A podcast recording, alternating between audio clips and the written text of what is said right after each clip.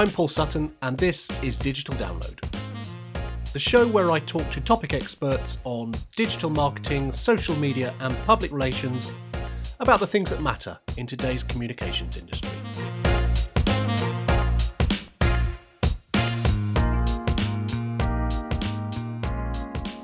The public relations industry has been going through something of a turbulent time over the last 12 months. With a global economy being so unpredictable, shifting online behaviour and the advent of generative AI have put pressure on leaders to try and steady the ship during an erratic period. That's not to say it's been a wholly negative year, and there are opportunities out there for those willing to explore and embrace industry changes. But it has been and continues to be a pretty tough time for many agencies and independent practitioners.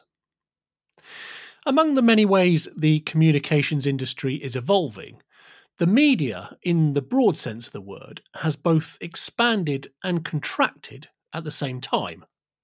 The creator economy is booming, and this has opened up a whole world of opportunity to brands and organizations wishing to collaborate in new and inventive ways in order to reach their target audiences. But on the flip side, conventional media has continued its decline, with outlets converging and journalists becoming increasingly difficult to reach and influence. Competition in the media is arguably higher than ever before, and that's putting pressure on PR people to be more insightful when it comes to data driven storytelling and proving their worth. The value of public relations has probably never been as important to define as it is now, especially in a world where AI threatens to pull the rug from under us. And that AI threat is not an idle one. Yes, inevitably we'll see clients churning out terrible content created by ChatGPT and badly written news releases. But the fact remains that PR will come under greater scrutiny when at least some of that work can be done by a robot. The key for the communications industry is understanding this and adapting to it. Technology has a big role to play in PR in the next couple of years. That's the fulcrum around which today's show revolves. I wanted to get the insight of someone who's really ahead of the curve, and that person is Gini Dietrich, CEO of Arment Dietrich and the founder of Spin Sucks. Gini's been a regular guest on this show since it was launched five years ago. And on this occasion, I asked her how business has been over the last 12 months.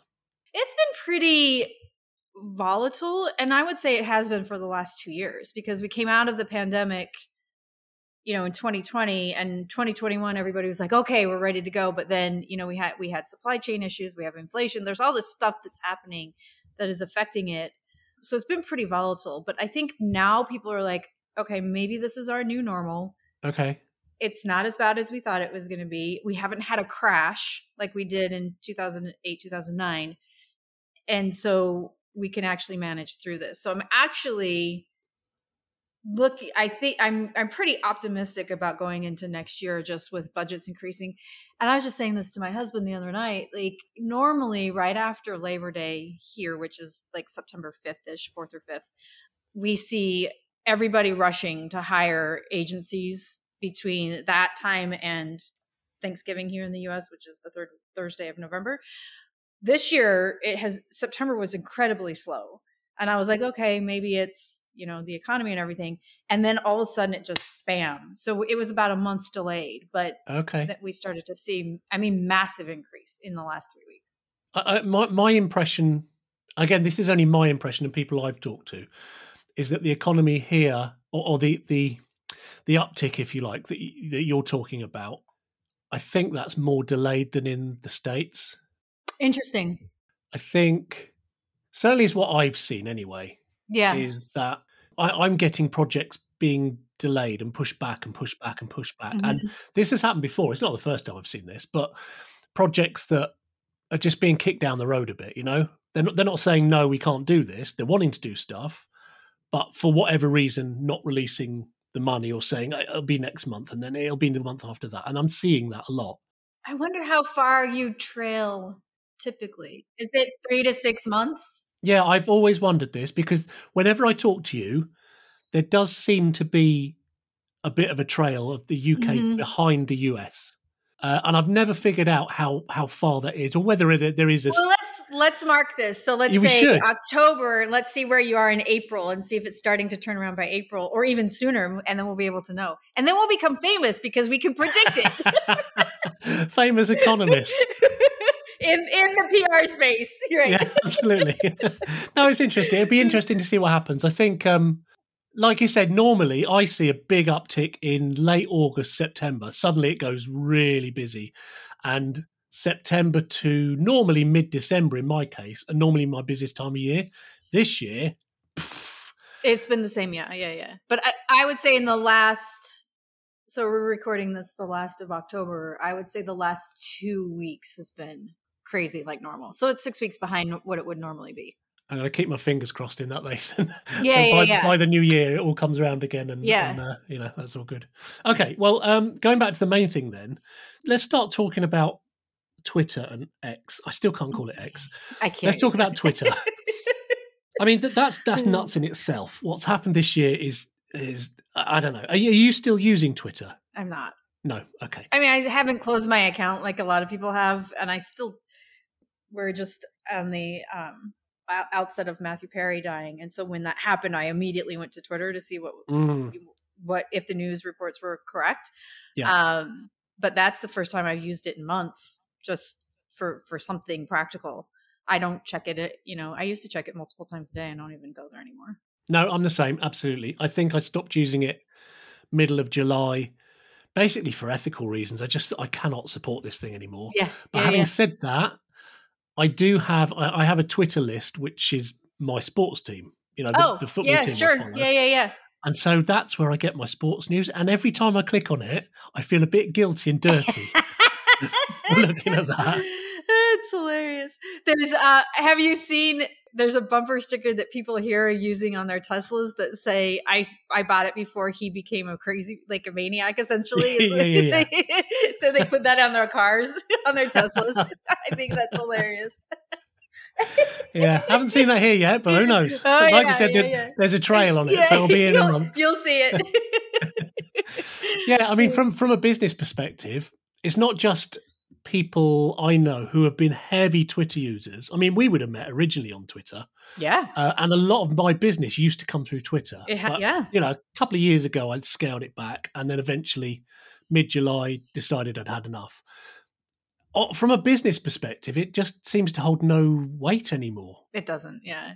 I think if you do heavy media relations, there's probably still because reporters are still using it a bit, but LinkedIn has completely replaced it, at least for us, in terms Yeah. of biz dev. Yeah, I, I totally agree. Do you talk to clients about Twitter at all? Do you, Mhm. do you Yeah. advise them on it? And what are you saying to them? Because I, I find this delicate balance there where people come to me saying, How do we improve our Twitter profile? And my Oh. advice, what I want to say to them is, Get off it. And Right. sometimes I have, Yep. and sometimes it doesn't feel appropriate to give that because that is a very personal response from my disbelief in what is happening there. Interesting. But you, it's, I think it's less, per, you can make it less personal by just looking at the data, right? I mean, it's not working.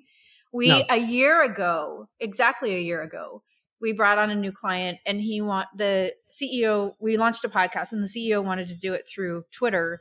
And we tried the first two episodes that way and it was such a disaster that we were like, and, and, and that showed to him that we didn't need to spend any time on Twitter and we don't. Yeah. Like we completely changed tactic be- because of that because it was it was a disaster. Yeah. Yeah, that doesn't surprise me. I mean, how are you finding things from a media perspective then? Because again, you go back a few years and Twitter was kind of the big place where Yeah. all your journalists were, you kept in touch with them, you followed what they were talking about.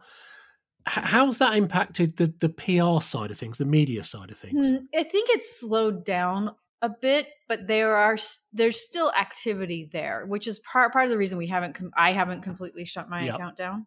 But yeah, I mean, I think there's still you're still able to use it from for that, but there has to be really specific reasons, right? You can't. I wouldn't use. I would never bring on a new client and use it for brand building anymore, ever. No, no, I tend to agree.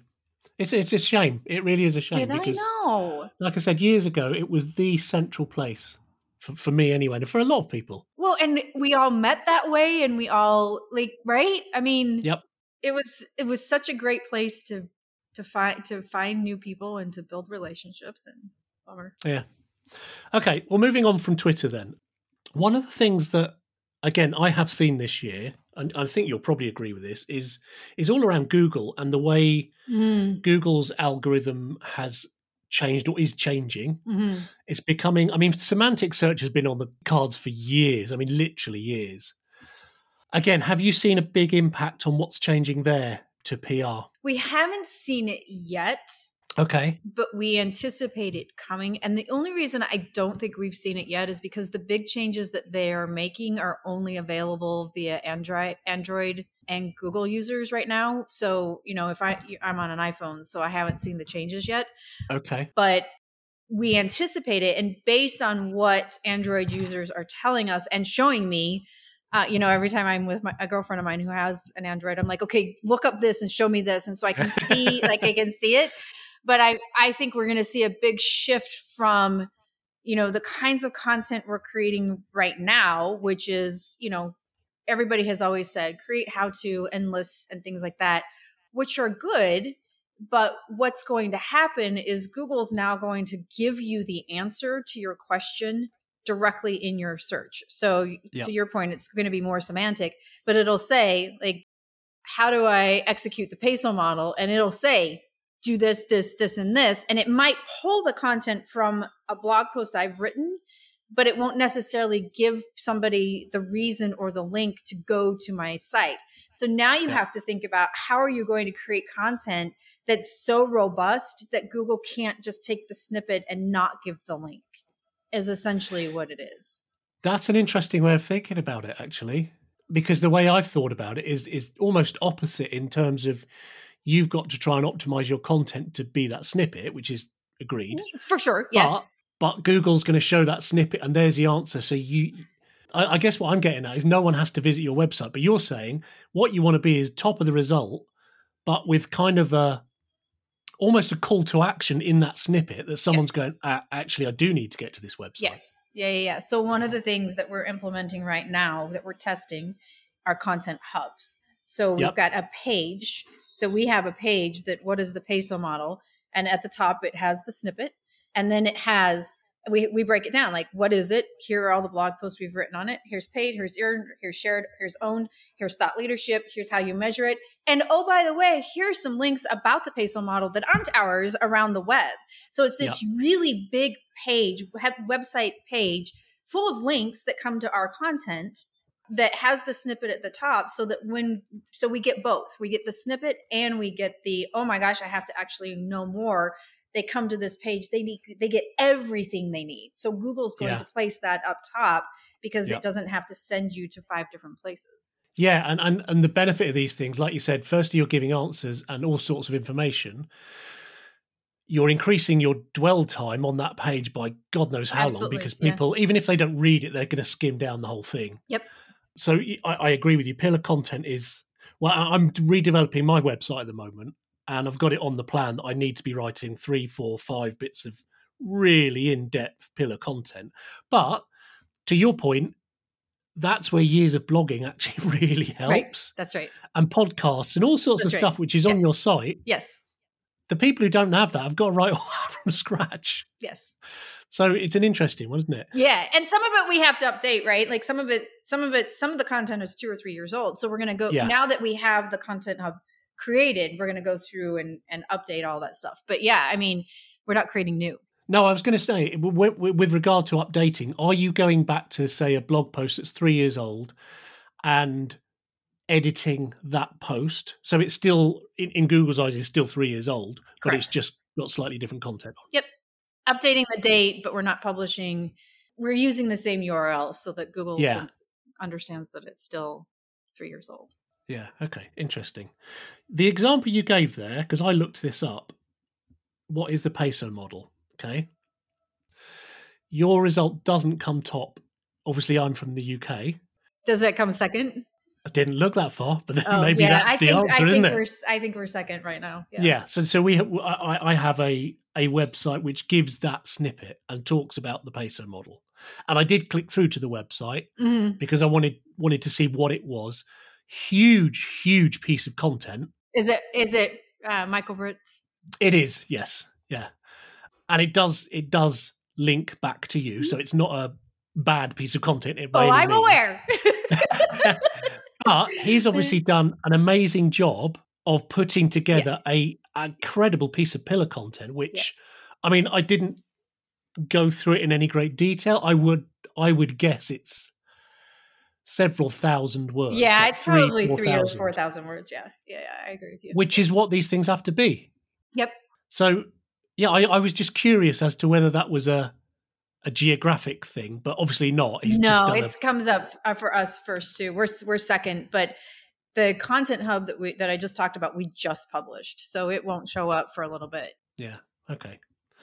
I see these these pieces of pillar content as a real opportunity for PR people, for writers, for Mhm. Yes, and I'm not even talking SEO people because SEO people are going to be all over this, obviously. yes. But for PR specifically to get in front of. Again, have you seen or do, are you aware of PR people talking about this? No. No, me neither. Which is why I asked the question. yeah.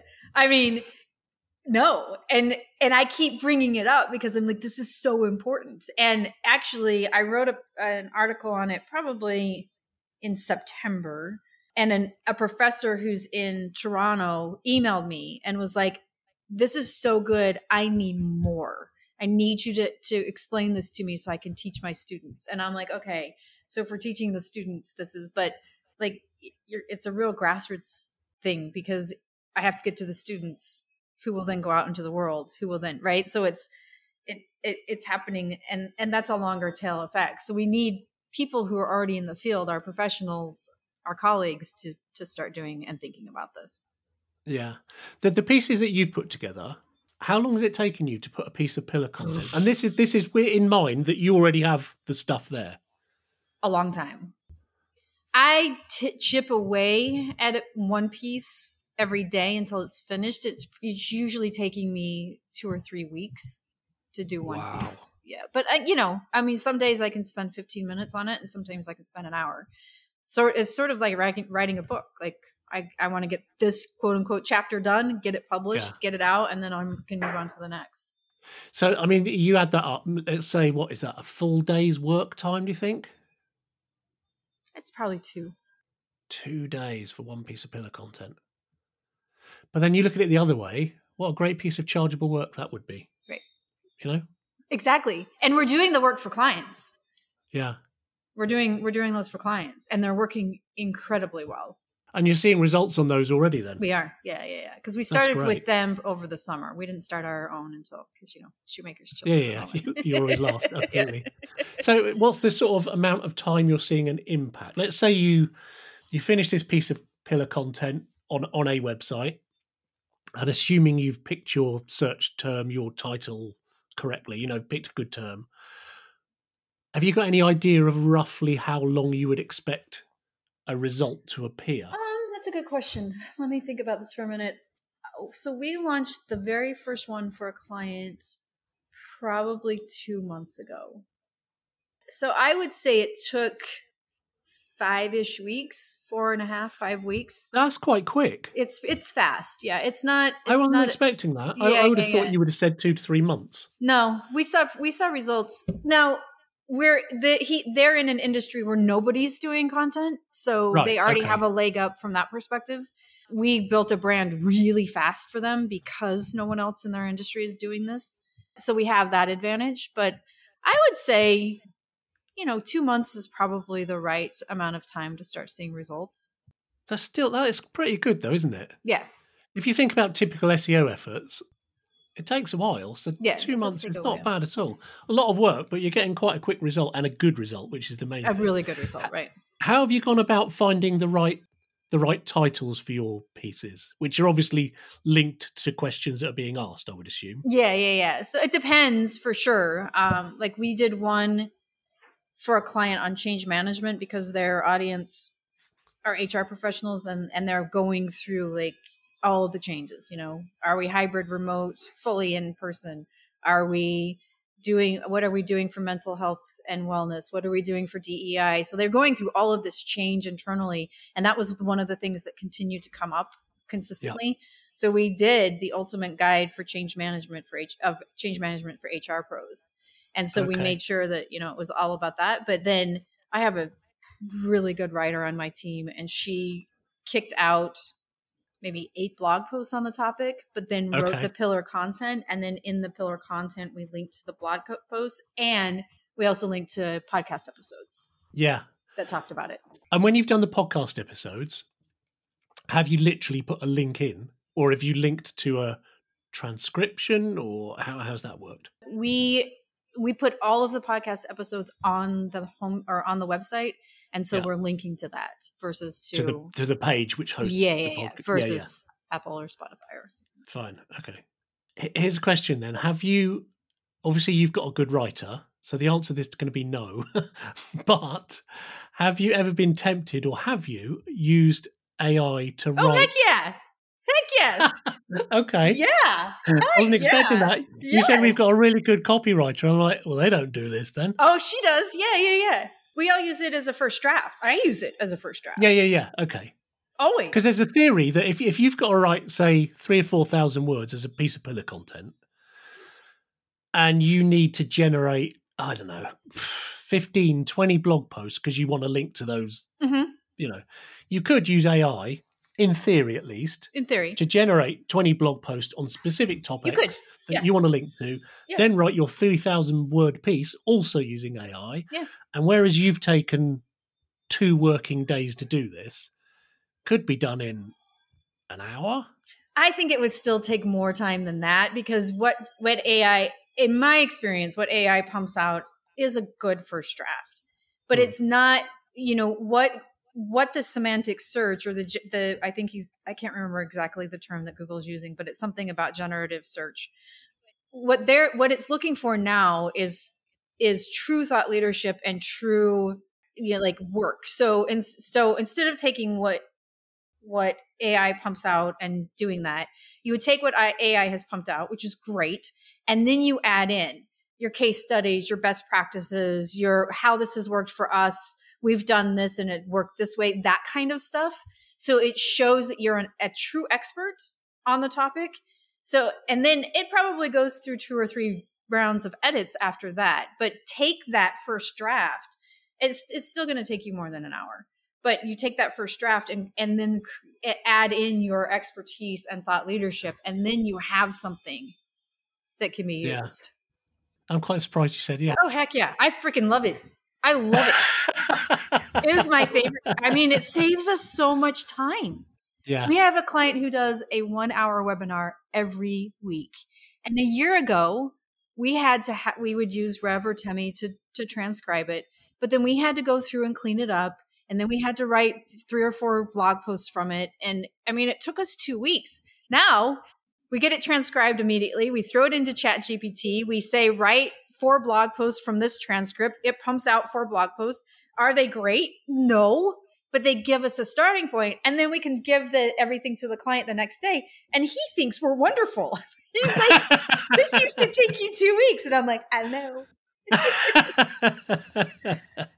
Yeah. Okay. i love it. Yeah, because and again, I, I see a lot of people saying you should never do this, but it's copywriters. That's who says you shouldn't do this. even my copywriters use it Yeah, yeah, and and that to me, to me that's right. If I if I were a copywriter, I'd be all over this stuff. I really yeah. would. It know? just saves you time and instead of staring at a blank sheet of paper now you, you could even just say i need to write an article on the peso model write an outline and it gives you an Mm. outline so now you have something to start with right instead of staring at your blank, blank sheet of paper Yeah. The the other sort of clique of people who I see talking very anti AI or AI copywriting is people who work with tone of voice and and um, that sort of stuff and brand personas, uh, which I kind of get because you can still add that in yeah, I know that's what I think as well. So to let it do the yeah exactly. yes let do the So first you draft. then tweak it. Absolutely, I, I, I totally agree with you. I always throw stuff in, and I like I even for for brand personas. I just I just talked about this on our on my podcast, but I, I prompted it with create a brand persona that like I gave it all of these stipulations. I want to know goals, roles, pain points, strengths, all of that. And it pumps out and it even says, Jessica Roberts, HR manager, here's everything. And is it fully accurate? No, but it gives you a great place to start so that you can then go, okay, I can take this and tweak it and make sure that it works over here. And then then you can say to it in your same chat, you can say, here's their website copy for our homepage and you copy and paste it in there does it fit jessica roberts pain points and challenges and it says yes or no it says yes you hit these points but here are opportunities to tweak and now you have an opportunity to start to tweak your website copy too yeah. I, I don't know why people don't use it I, it's it's not cheating it's not illegal it's not unethical it's just a great starting point yeah well i mean i, I produced a website wrote a website a couple of months ago, three months ago, maybe.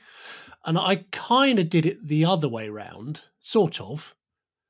So what I ended up doing was was asking for some copy on a specific topic. Okay. Uh, so I don't know, let's say 300 words on whatever it was, and then I would get that and and tweak it to more to add in things, take out things. Yeah. You like to say tweaking it, and then I put it back in again and saying, "Can you?" I asked it to liven it up in a in a certain way. Yep. And it did that for me because yep. I thought my own writing was a bit dry, and I couldn't think of a way of livening it. So I almost added the brand persona using love it the AI. Love it. Which you know, and again, it, it it's a different use of it maybe, but it, it just goes to show it, it does help so much. It helps so you know? much. like, why wouldn't you want to be more efficient? I know. Yeah. It's kind of like when I this this ages me, but you know, we, we used to have the big huge green Bacon's books that had all the journalists listed in it. And then everything went online. So it, it's much easier to type into Cision or Muckrack or, you know, Propel or whatever, mm. what you're looking for, and it pumps out a ton of people for you, right? Or do you want to go back to the big green Bacon's book and go through and find and highlight and like stop it. Stop using the big green Bacon's books and go online. Like it just makes you more efficient. Yeah. What other ways are you using AI? So obviously there's the copywriting. Yep. Which I, I assume is is the major way. It's the major way, yeah. Are there any other ways you were using it for in in in terms of practice for yourselves or for clients? We do we did a competitive analysis um, for a couple of clients using it, which was really great because it came up with some some things that we did not. When you say in terms of what?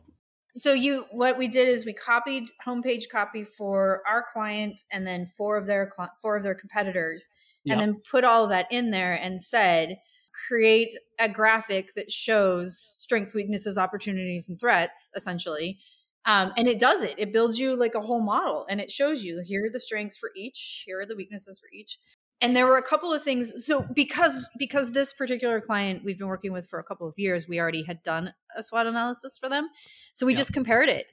And there were a couple of things it got that we just didn't get and i was like okay this is really good. And it just helps you keep things fresh right i understand why people are scared. People don't like change. You know pe- some people are afraid it's going to take their job but from a content perspective it's not going to take your job because you still have to provide the thought leadership and the expertise. You can't just mm. there will there will be organizations for sure that don't hire copywriters and just pump stuff out of of yep. chat gpt which is going to be gross and boring and dry and it'll sound the same as everybody else but there are also the companies who would never pay 150 or 200 dollars an hour for a copywriter anyway so yeah yeah they're not going to re- it's not going to replace you it's making you more efficient for sure but you still have to do what you do. It's kind of like having an intern write the first draft and you helping it learn how helping the intern learn how to improve it. But I mean you've you've been banging the drum for AI for I have. I want to say five years, probably, maybe probably. Longer, yeah. I mean, in, in uh, over here, we the, the CIPR did a study that was five years ago, where they they predicted they they modelled out all different areas, different tasks that a typical PR person would do, mm-hmm. uh, typical roles, all, all sorts of stuff. And they mapped this all out. And then they did a study and a, to try and work out what AI was capable of then and looking forward five years, what it would be capable of in the future. Interesting. The interesting thing is, so this would have been lit, about five years ago, summer of 2018, I guess, some sometime around there. Okay. Up until the back end of last year, probably up until Christmas this year, it looked so as if they'd got this wrong because AI kind of didn't Yeah. do a lot for four years. Yeah. And then suddenly, Yes. in nine months, it's just bang. And their their predictions look absolutely spot on. It's quite interesting. And that's all down to chat GPT. I'm sure. Yeah. But yeah, I mean, yeah, like I said, I, I remember you banging the drum on this five or six years ago, literally. Well, I remember a company called Narrative Science. I think they've been purchased since then, since in since this happened, but probably 10 years ago, I remember they were talking about how AI was going to write articles for newspapers. And I remember at the time thinking, like, I, at the time, I'm thinking what most people are thinking now. Like, there's no way it's going to replace us. They, they, it can't be creative. Like, I remember thinking that. And the Mm. CEO from, and I wrote a, a blog post about it. And the CEO from Narrative Science, who happened to be in Chicago, who happens to be in Chicago, called me and was like, "Can I show this to you?" And I said, "Sure." And so he did, and I was like, "Okay, this is actually really cool." But the way he explained it was the AI at the time was only writing things that humans either didn't want to or couldn't do, like kids baseball team commentary and scores, and you know stock holdings and financial reporting for anybody that's Fortune 2000 and higher. Like that kind of stuff that they're just never going to have humans do. But now with AI, we can create that stuff. And I was like, okay, that's actually really interesting. So that changed my mind. And as we've gone along, you know, you've seen these things. And do I think it's as creative as as a human is? No. Do I think it's going to be? Absolutely. Mm. So you just have to change, you have to evolve with the times, you have to understand how it works now, what kinds of things it's going to provide you now, and then be be prepared to evolve with it. So, like I said, you know, we we stopped billing our time to go through the big Bacon's books, which took us 5 hours to create a media list. Now we can do it in 30 seconds online. It's just making you more efficient. And you're going to replace those four and a half hours with something else. Yeah, so that was going to be my next question. So let's say in that example, so something that would have taken you five hours now takes you 30 minutes, whatever. Do you still charge the five hours work? No, So isn't that stealing your your revenue? That's a good question. So the way that we are approaching it is like the client I mentioned that we do the one hour webinar transcripts for where it would take us two weeks. Now we have all of this time available. So we have we have a list of things we've always wanted to do for this particular client, but we have either time or budget haven't been able to do it. Now we can take those things off the back burner and say, okay, let's do this or let's try that. Or and he's the CEO of that company is like, this is the best thing ever because and he still our our budgets hasn't haven't changed. That's just the way that we are attributing our time has changed. Yeah, that makes a lot of sense. So you're actually saying, okay, we're getting the same amount of, we're getting paid the same amount or more, but we're doing different work. We're doing higher level work Correct. because all of the standard stuff is already taken care of. Yes. And it's not that he's doing that; you're still doing it for him. Right. So you've got control of the whole thing, but you're now able to do work at a much higher level, Yes. which is interesting. And it's more enjoyable because nobody likes to take a transcript and try to write blog, blog posts from it. No one. Yeah, yeah, It's terrible. It's terrible work. Yeah. I find the data analysis side of things, which you were talking about, quite interesting. Yes. because I mean, a lot of my work is is strategy work, Yep. which would involve it does involve comparing and contrasting, you know, uh, my client with competitors and stuff. And it's not a use case I have used it for yet, actually. Oh, it's which not? Okay. Now is making me feel a bit stupid because having sat there looking at websites or I don't know, two two Facebook pages which I've got to compare. That's taken me quite a lot of time Sure. yeah. which I needn't have spent maybe. But know? see the the the challenge right now with it is you have to have the actual words. So you have to go to the the homepage and copy and paste. It's a little bit harder with the Facebook page because you would Yeah. eventually it'll be able to analyze links and then it's going to be life changing. I mean, Yeah, yeah, absolutely. Yeah, I totally agree. How was media coverage changed or not changed in the last 12 months? Do you, are you still finding as much value in media coverage? And I know there's two ways of answering that because you can look at it from an SEO angle and links and that side of stuff. Sure. And you can look at it from a reputational angle. Sure. What's your feeling on how on the value of that sort of stuff? So I'm going to answer this from a B2B perspective because that's the kind of work that we do. So Yep. B2, B2C is going to be a little bit different. But from a B2B perspective, what we have seen the biggest shift in is people going to review sites versus looking up in media. So Okay. instead of Googling, you know, what does company X do? Or, you know, like they're going to actual review sites and looking up the product or service there Yep. instead of doing a Google search and finding you know media stories Yeah, yeah. essentially. So we've seen a massive shift to that this year. And you think about your own, like I my husband's much better at this than I am, but even still like I'll see an ad for something or I'll see an influencer talking about something or I'll hear about something and the first thing I do is go to a review site to see what other people are, are saying and or I'll search product reviews for X and it'll give me all the reviews. Like if the Today Show has done something, great, but that's pay for play, right? That's not that's not traditional earned. But you like I from my own consumer habits, those have changed too. That's that's the first thing I do Yeah. is go to a review site before I buy something. So has that changed the nature of the work that you're doing? Mhm, Because you, you've seen those, that shift. So does that mean your your PR work in, in inverted commas is is focused on getting reviews?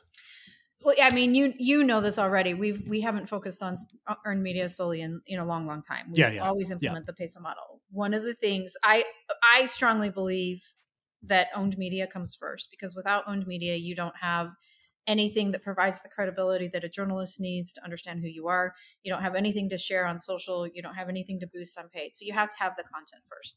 Yeah. And then you have one of three paths, right? You go to shared next, or you go to earn next, or you go to paid next. We are almost exclusively going shared, paid, and then earned. And part of the earned, where it used to be owned and then earned, uh, we, it's almost last now, and almost always. Part of the earned is working with Glassdoor and you know all Trustpilot and all the review sites Yeah. and then doing influencer relations as well to help boost that. So we almost always do those two things first before we even do traditional media relations. Yeah. I, I'm really surprised that you would say earned is third on that list. That that's I don't know. Maybe it's because you know, as I've grown up through my career in in agencies and stuff, earned has always been the holy grail. You know, that's what we wanted. Of course. But think about what's changed. Like nobody trusts media anymore.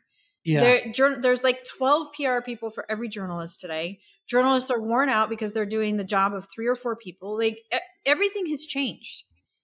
And now, like to get the attention of a journalist today, unless you have a standing relationship, is almost impossible.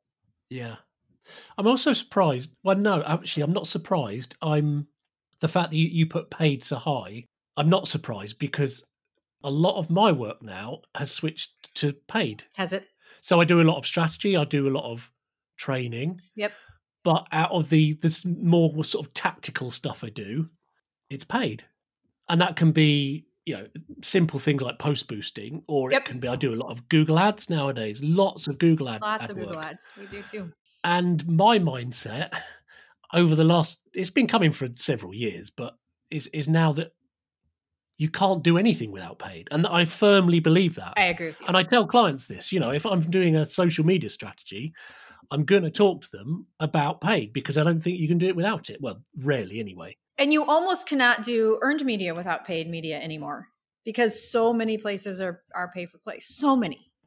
You know, Yeah. there are still the the big top top tier publications that are not, but how often are you going to get in the Guardian or the New York Times or on BBC or the Today Show, Yeah. right? Like once once a year, maybe.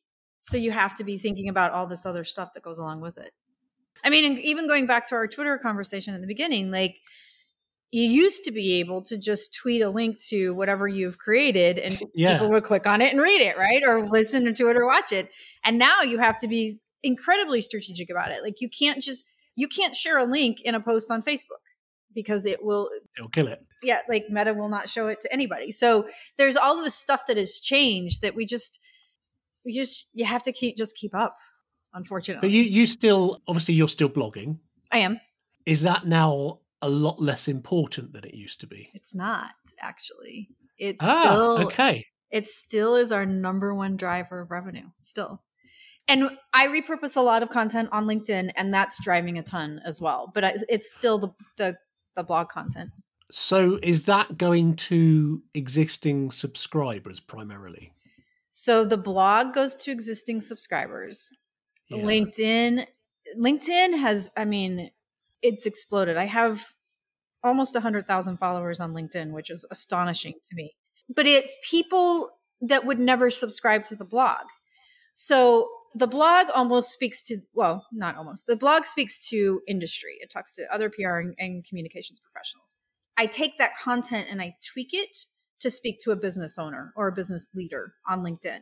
So it's the same content but it's changed. The audience has changed. So i tweak it because like on the blog i might say you know as a comms pro you should do this this this and this and then on linkedin i'll say as a business leader these are the things that your comms team should be doing. These are the Yes. things that you can use to hold your team accountable. Like i'm educating them on pr and communications so that they understand i understand what this is. I understand how to hire and that is driving a ton of requests for proposal. Tons So your LinkedIn content isn't you- you're not trying to drive people back to your website then. So you're not you're not for example, I, I accept what you're saying you're tweaking the copy. Are you so you're writing a post which is tweaked in terms of the audience? Are you then putting a link in it or a link in the comments or something to try and drive people back? So this is a. I'm grinning because this is a big source of contention internally. I'm Okay. not because I'm using the I, the way that I'm using that is through the Spin Sucks newsletter feature on LinkedIn. So it's an actual newsletter.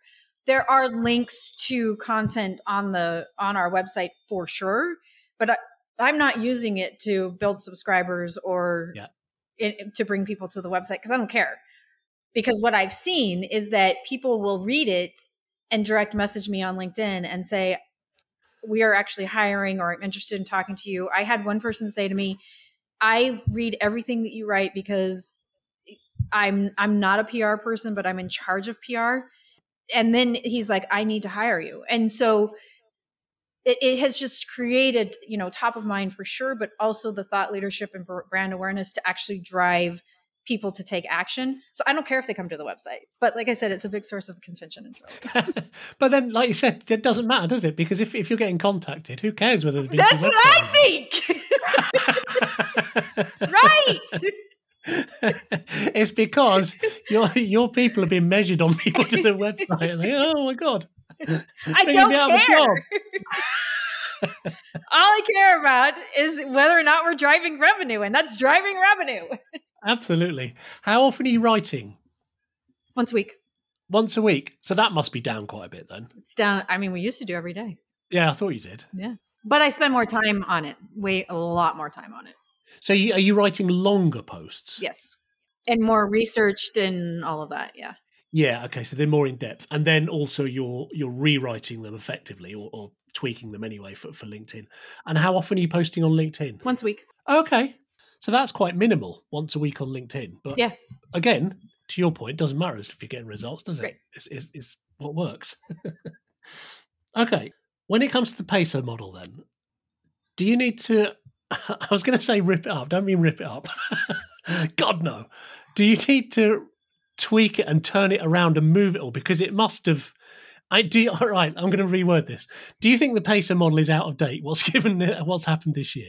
Uh, yes, and we're we're launching a new version in January. So thanks for raining on my parade.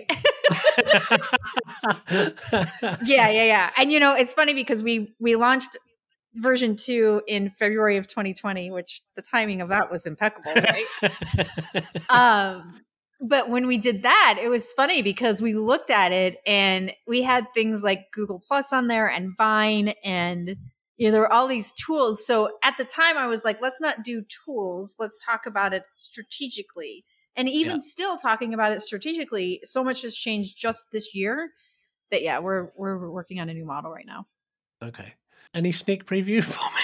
No. It'll be interesting to see because since the last version, I mean, the, it's, it's totally different, isn't it? It's three years basically. Yeah. I'll be interested to see that. You're gonna have to come back in in uh, in January then when it launches, uh, and tell me about it. I think happily um, because. okay, is there anything else you can think of that has had or is having a a, a big impact on on what you're doing, or in PR in in a in a more generic sense at the moment? The only thing that I would say is, you know, and we we touched this a little bit, but so many PR people focus on media relations, and I think because things have changed so much, and because that alone is so difficult to measure, it's 2024 is the time to stretch your wings and really start to think about can I add in owned? where can we add in shared? Are we already doing shared but we need to add in paid and own like really stretch your wings and start to think about how do we implement a full PESO model so that we can measure our efforts and we we have some consistency. We don't have peaks and valleys. Like every time a news article runs we have a, a peak and then we have valleys of while we're waiting you know so we have more consistency across the top. But really stretch your wings and say okay what is it that we we should be adding? Should we add services? Should we add tactics to our comms plans? Whatever it happens to be but really think about it from a PESO model perspective because i think that that i mean certainly i've been j- banging that drum for a decade as well but we continue to see that internally comms teams are being measured on the same types of things that marketers are. So this aligns you more closely with the mark with marketing. And externally as an agency same thing. Like no client wants to hire a, PR firm anymore and wait for results. So how do you find ways to deliver results immediately and keep those results consistent